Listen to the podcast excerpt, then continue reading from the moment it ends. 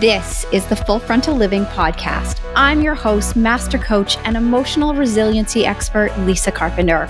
I'm here to be your guide through real, raw conversations, navigating life as a high achiever.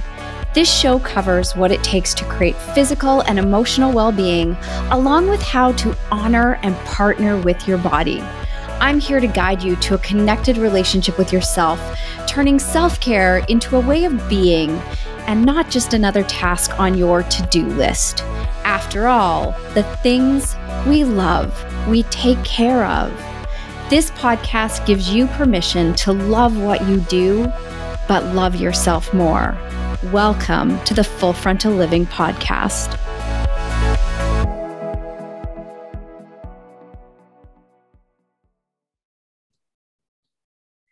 Hey, hey, listeners. Thanks for tuning in to another episode of the Full Frontal Living podcast. And I'm excited today to bring on a very special guest. Uh, this woman has been a client, a friend, a colleague.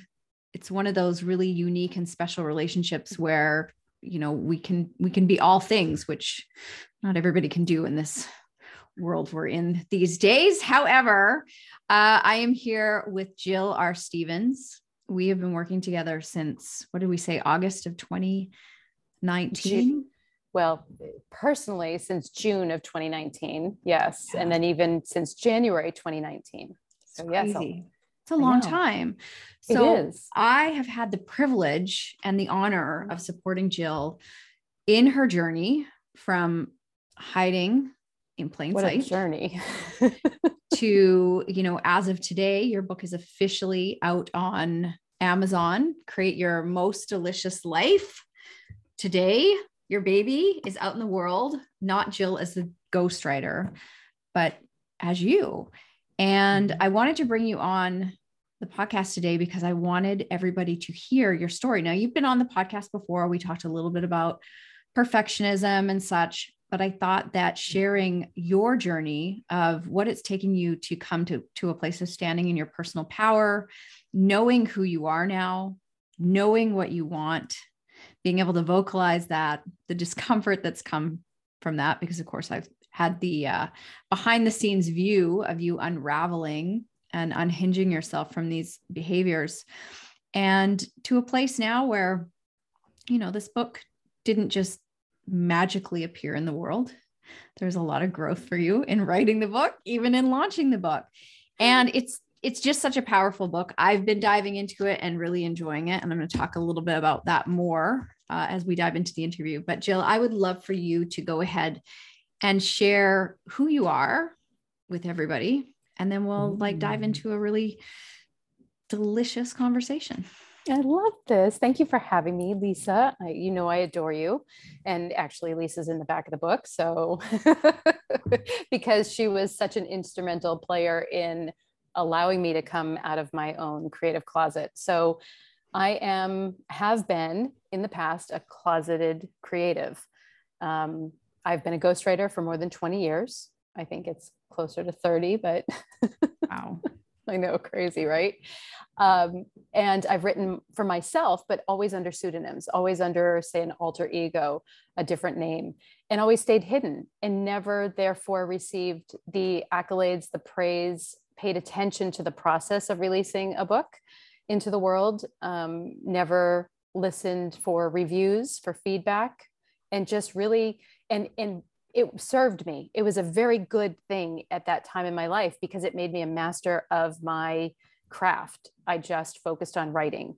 And I was fortunate and such a good manifester that I had a great relationship with an agent who allowed that to be possible, allowed me just to focus on being the creative force and writing. And she did the rest.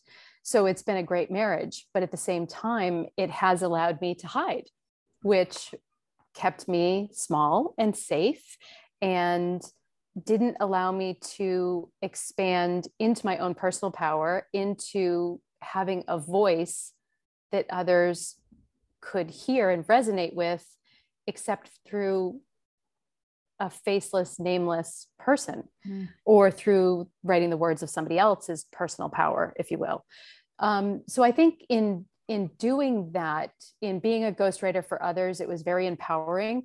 In writing under pseudonyms, it was very empowering for many years, but it also allowed me to not know myself, to not know what I really wanted, and to not know my place in the world, um, other than I'm a writer and I get to hide and just enjoy it and have a little secret and giggle behind my hand when I saw somebody with one of my books.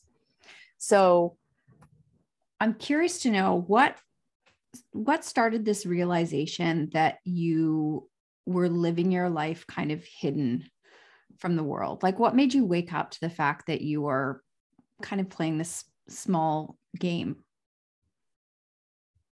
I think it's funny it's that question who am I? Who are you? at the end of the day and and what do you want and it's funny because i wrote about that in the book it's definitely because it was a it's been a question i've been asking myself over and over again and it's taken me a long time and i think it resonates with a lot of people because i can tell you what i don't want but to flip that and tell you what i do want was super hard was just it was literally impossible and i can remember my frenchman my fabulous frenchman would ask me, What do you want? I'll give you anything you want within my power. And I couldn't answer him. I really didn't know. And that's kind of a lazy answer because on some level I did, but I wasn't able to articulate it, which was, and I wasn't able to believe I was worthy enough for it. Therefore, I couldn't articulate it. So, which is funny because here I am a writer. I couldn't find the words to describe who I was, who how I wanted to show up in the world, um, who I wanted to be. I just kind of floated here, there, and everywhere instead. Right. And what kind of problems did that cause in your life? For people who are listening, going, well, like maybe I maybe I think that about myself. Like what how is it showing up in your life? How is it showing up in your relationships? Well, I would please everybody. Mm and we all know that if you try to please everybody you end up pleasing no one and least of all yourself and i really didn't know who i was because i would wear this hat for that person this hat for this person. I would basically play a character in my own life depending on who i was dealing with. Um, i had no boundaries no concept of boundaries. And thankfully through coaching with you i learned that everybody's not treated equal. Everybody's not, I mean, don't get me wrong, everybody matters, but I don't share the same intimacy with my Frenchman as I do with a contractor working on my little cottage. you know, and I didn't realize that. I was just overly nice and overly joyful with people and overly accommodating and i still can fall into this you know i with my husband we uh, manage property and i have still to this day, I find myself being very nice to tenants. And then, but I used to be hurt when they weren't overly nice back to me. They were nice to me while it served them, but then when it did not anymore, they weren't so nice. So I was constantly in this push pull of disappointment, of ex- having expectations of others. If I'm showing up nice, then everybody else will show up nice, you know, and it doesn't work that way and I didn't get it. And I still have to be aware because I tend to want to believe everybody comes at the world the same way I do, but they don't. Everybody comes at the world how they view the world. And I think this is a very, um, it might be confusing to other people as well. We, we want to believe that everybody is viewing life the same way we are yeah. Which is just not possible because we all come from different beliefs and biases and upbringings and, you know, where we're living in the world. And that shapes our reality. But you're correct. Like, we often, many people that I work with will show up assuming that other people should see things the way they see things. And I mean, what this last year has really taught us is that, I mean, if you needed evidence of that, there's evidence all over the place now. You could talk to a hundred different people and they'll all tell you a different story about what they believe to be true hmm. about you know everything that's happened in the world one of the things that i really heard when you were talking there and i see this a lot in the the men and women that i work with is that everybody else mattered more than you. Oh, yeah. And it was finding your way to wait a minute, I get to matter. I get to take up space in this world. And that by you showing up and shining and no longer playing small and hiding, you weren't taking from anybody else. You weren't robbing mm-hmm. anybody else of the spotlight or robbing anybody else of being amazing. It was a, it was about you stepping into, oh, I get to be that amazing human as well. That was a journey to figure that out. Um, I'm very good at stepping into another person's shoes and trying on their flip flops or their high heels and walking a few steps in their path. You know, I have empathy. And I think when you have empathy, you can try on somebody else's existence. But I used to sink into their existence. I used to lose myself in accommodating, in people pleasing, in letting go of my own personal power. And and it so my energy was always up down. I was always healthy then sick. I was you know my life was a little bit of a roller coaster ride because i didn't stand firm in who i was. I was forever trying to be what other people wanted me to be. The problem is nobody wanted me to be anything but who i am but we think or at least i did i thought my dad had certain expectations of me. My husband had certain expectations of me. So i'd show up in that way and i just constantly would lose myself over and over and over again. It was yeah. exhausting. and this is common because we all seek out love safety and belonging at the core of who we are. And if we believe that being who we are isn't enough we're constantly going to be adjusting who we think we are taking on these other characters in order to seek out that belonging, in order to feel loved, in order to feel safe. And it really happens at a subconscious level. And learning how to be in relationship with other people while still staying true to who you are takes a tremendous amount of work, discomfort, you know, inhales and exhales, putting yourself out there, and then kind of having that vulnerability hangover where you have to process what just happened. I would love for you to share with my listeners how you now define personal power. Because I think we talk like we throw around personal power and the self, but what the hell does that even mean?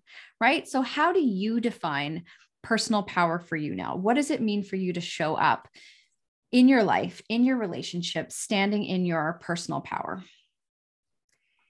You know, personal power for me, I used to take two steps forward, five steps back. Hmm. So I and there was always this um, forward motion, then a retreat, retreat, retreat, retreat. I couldn't, and it was just this repetitive thing over and over again. And now instead of retreating, I just stand still. Mm-hmm. I just allow myself to be present and I move forward. I don't run forward because I'm not running toward anything anymore. I'm not seeking answers validation. I'm not seeking anything outside myself. I'm personal power to me has been finding my default setting. My default setting is joy. It just is. just and I think anybody can tap into joy. Joy is a transcendent emotion like love. It just is. It exists. Mm-hmm. So whereas happiness I believe is circumstantial and it's fleeting. Something externally makes you happy, you feel it and then it's gone or it stays for a while, or it comes and it goes. Whereas joy is just a way of being. At least it is for me. And you were the one actually to point out when I'm out of joy, I'm in frustration. And I used to go between frustration and joy. Frustration, it, it, that was my, so whenever I was in joy, I was powerful. Words flowed through me, from me. I was the conduit. You know, everything in my life worked everything conversations, relationships, everything when I was in joy. When I was in frustration, everything was hard, everything was heavy, everything took longer or felt heavy, but it just it felt off. Mm-hmm. And that is the definition of me not being in personal power. Yes. When yes, it's so it's really but we don't know what we don't know until we know it right mm-hmm. and sometimes for me i really need that funny two by four upside the head which actually happened to me today i have the gash to prove it sometimes I need that. Like Lisa has been a great mirror for me because she can recognize, like, well, is it, you know, is it, um, is it perfectionism or is it your need for excellence? How you came at this book, for instance, is it um, joy, you know, because you love what you're doing, or frustration because you don't know how to do something, or is it frustration because you're out of a task, or you're out of joy, you're out of your inner knowing, your inner calling, your your path really. So you've been a great mirror for me to be able to start to to ask myself better questions, not ask other people better questions, but start to ask myself. And I think when I stopped retreating,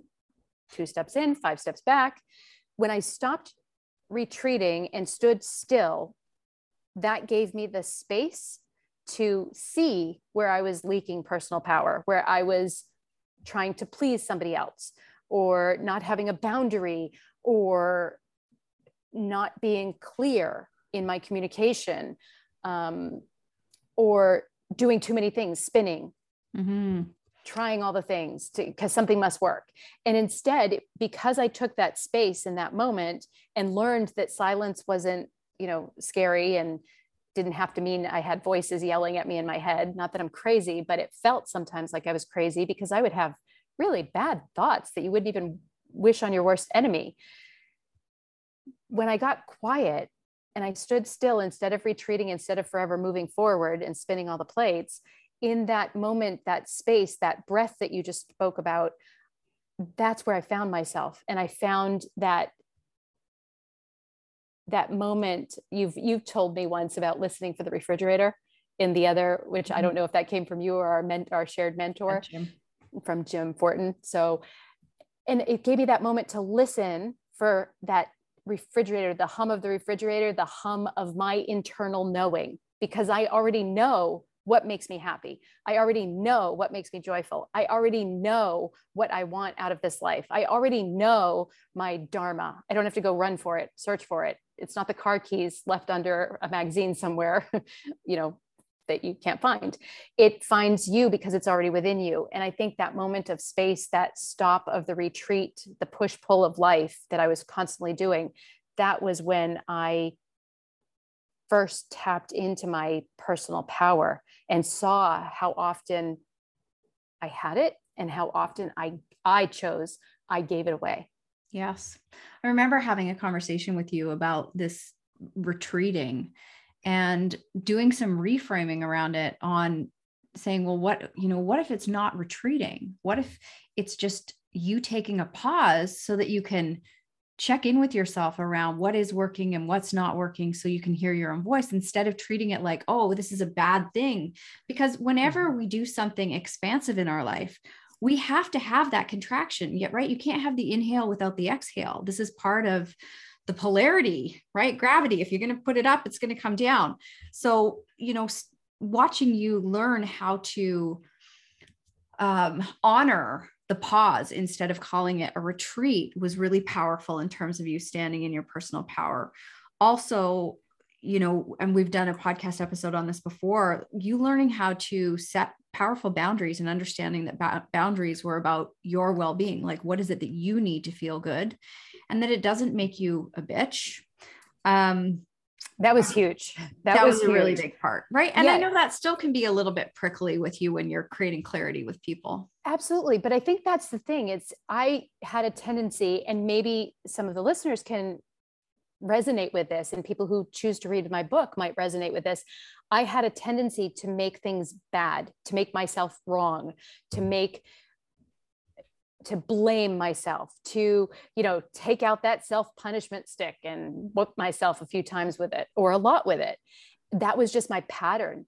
And breaking that stopping that allowed me to step into this new version of knowing me of knowing what i want of building up my my personal power if you will and I think that that is another good point around, you know, standing in your personal power means offering yourself grace and compassion. We don't yes. need to be hard on ourselves to move forward. That's not personal power. Be, you, being abusive to yourself is not you standing in your personal power.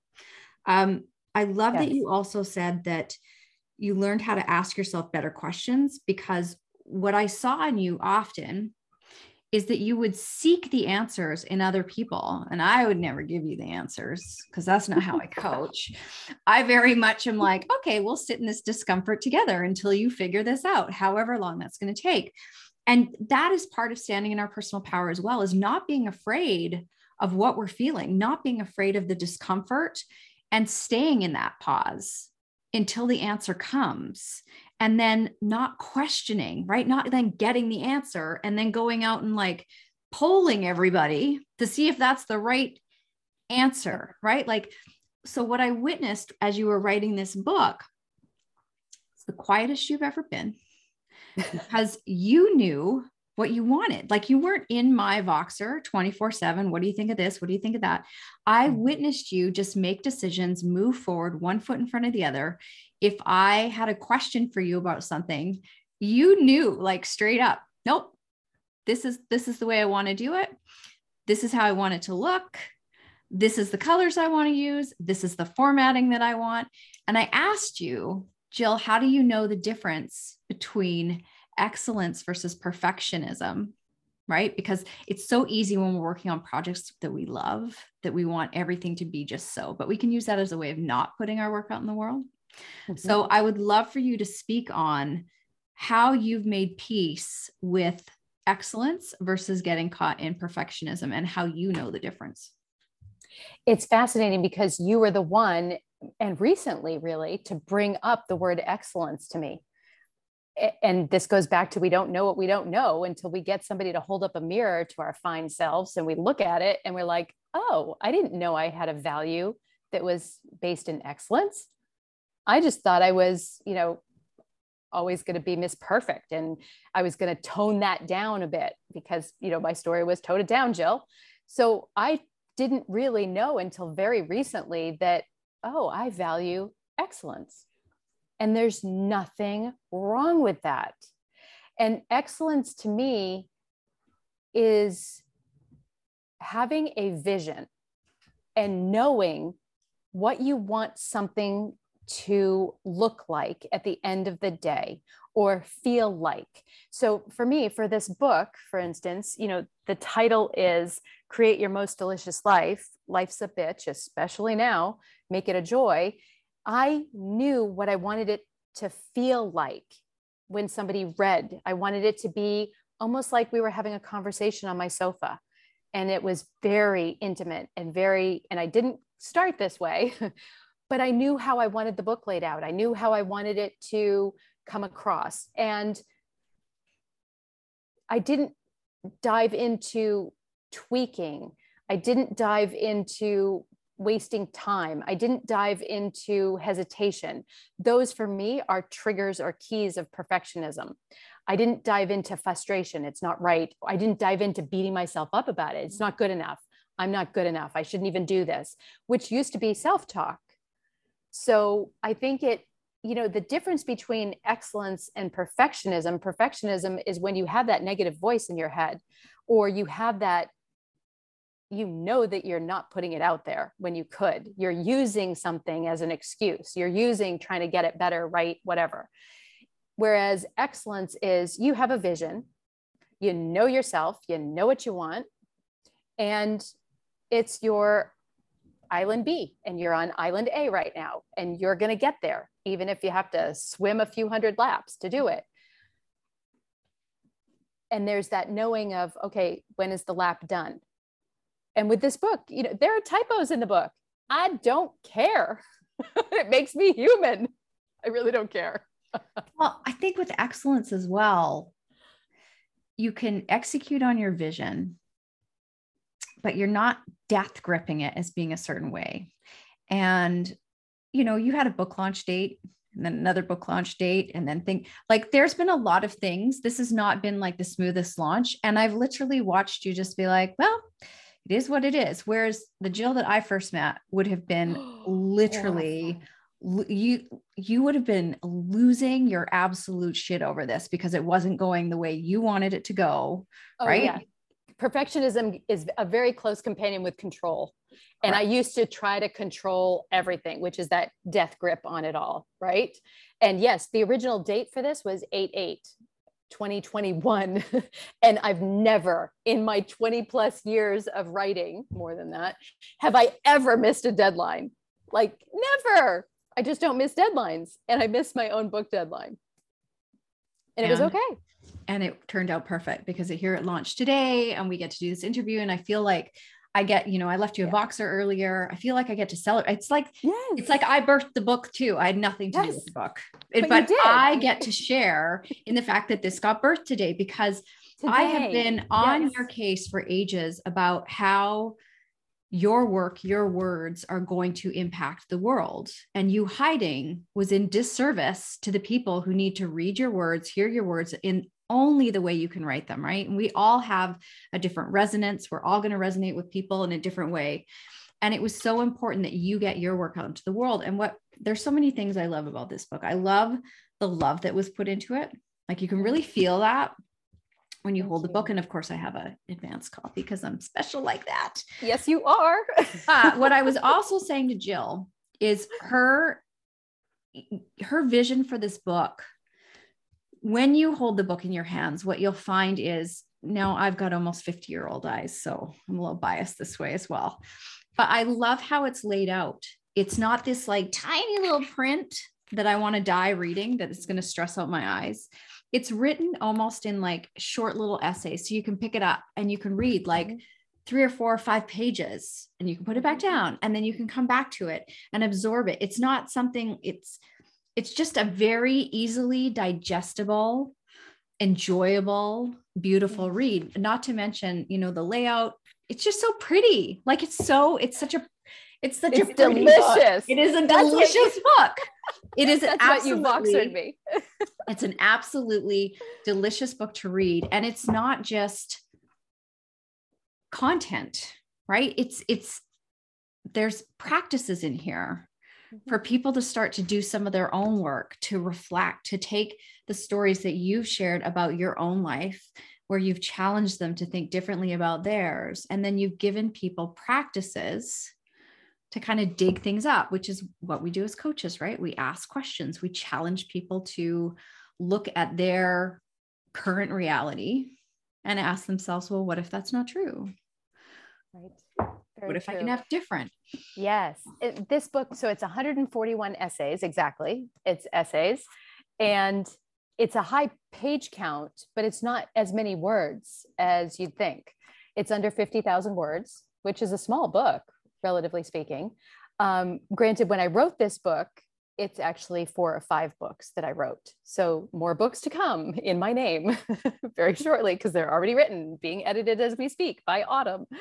So I think what's fascinating is this perfectionism conversation comes back into play with this delicious book because not only did I create this book for people, but there's also a handbook that you can download for free that's like a companion to this book that you can write in if you print it out.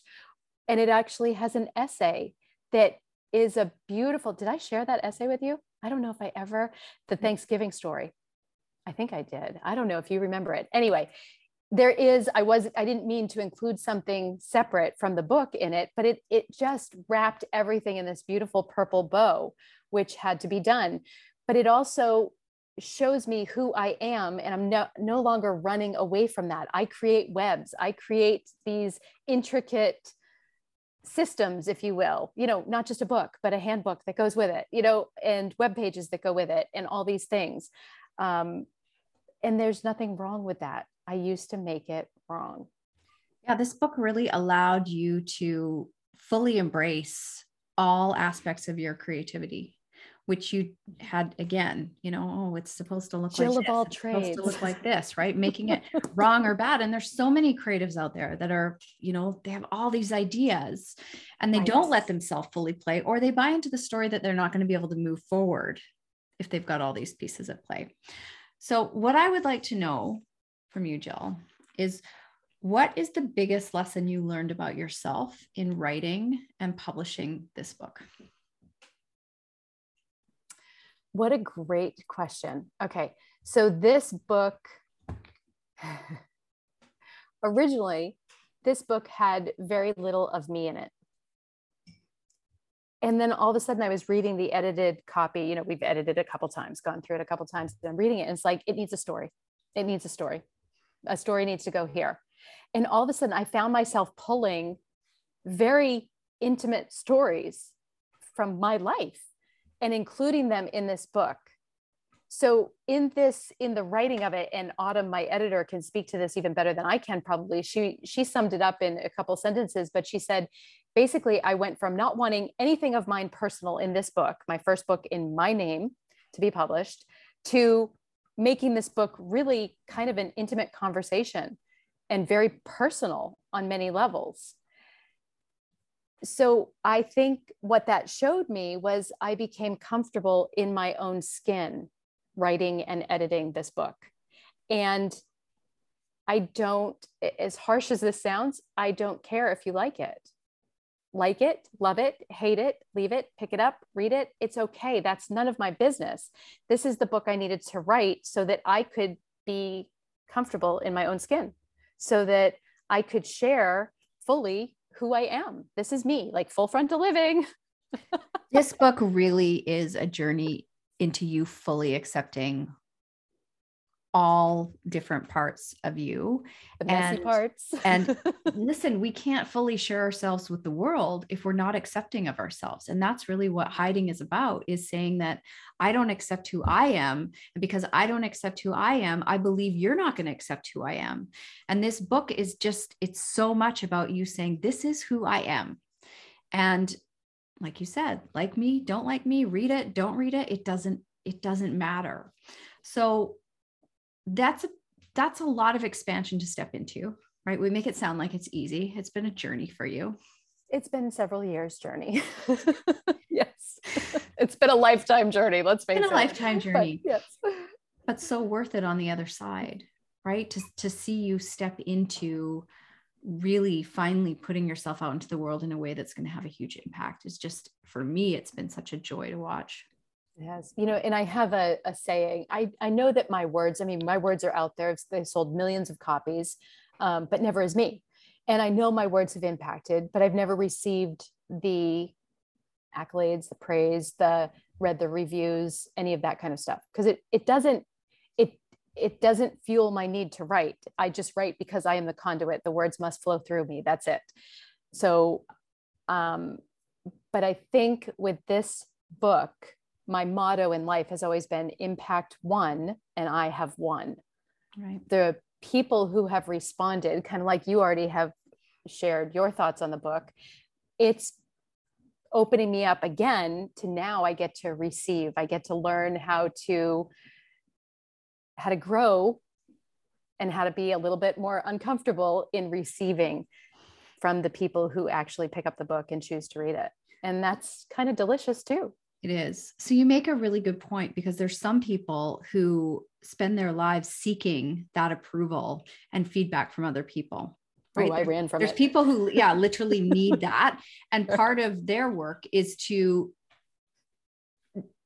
not need that to feel good about themselves, right? But seek that approval from themselves. Themselves. Yep. Whereas exactly. you like completely ran from that. You could you could have cared less. Like you know, I think at one point you told me you had letters piled up in a store that you've never read from I people. storage locker. Yes. And right. I, yeah, like that kind of thing would scare me. Fangirl stuff, like, ooh, no, no, no, no, no. Right. You know, or yes. Mm-hmm. So this is really an exercise in you learning to receive. And so many women and even men, right? We really need to learn the art of receiving and not making it so like, look at me, I'm so awesome. It's not about that. It's about yeah. allowing yourself to receive from other people whatever it is they're trying to give you and acknowledging that it's safe for you to receive that. It's safe for us to receive yeah. praise. It's safe for us to receive love. It's safe for us to receive different energies from people if we choose to and it's not only safe i love that that it's safe yes because it wasn't safe for me for some reason and the reason doesn't matter but it's also this expansion because as i'm able to receive there the feeling is there that there's a bigger capacity now to give Correct. It will definitely open me up in so many ways. That's right. Which is and a beautiful thing. Again, that polarity, right? If you're giving all the time, but you're not open to receiving, you're blocking how that energy is supposed to flow. So people keep giving and giving and giving, and they wonder why they're so depleted. Well, if you're not open to receiving, what does that say about you? And that really does come down to it. When you can't receive, you're looking at, well, how is it that I think and feel about myself that I don't believe I'm worthy and deserving of receiving from others? And I know that that was part of your journey as well.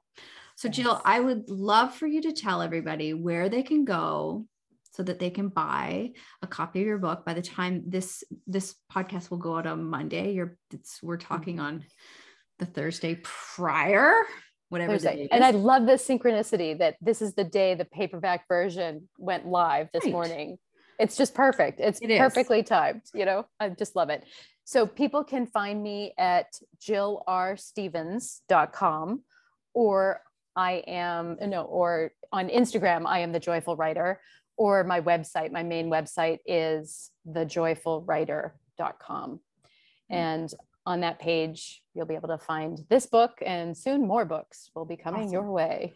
They can also go right to direct to Amazon as well, right? And just yes. Google or Google, go to Amazon and search Create Your Most Delicious Life by Jill R. Stevens.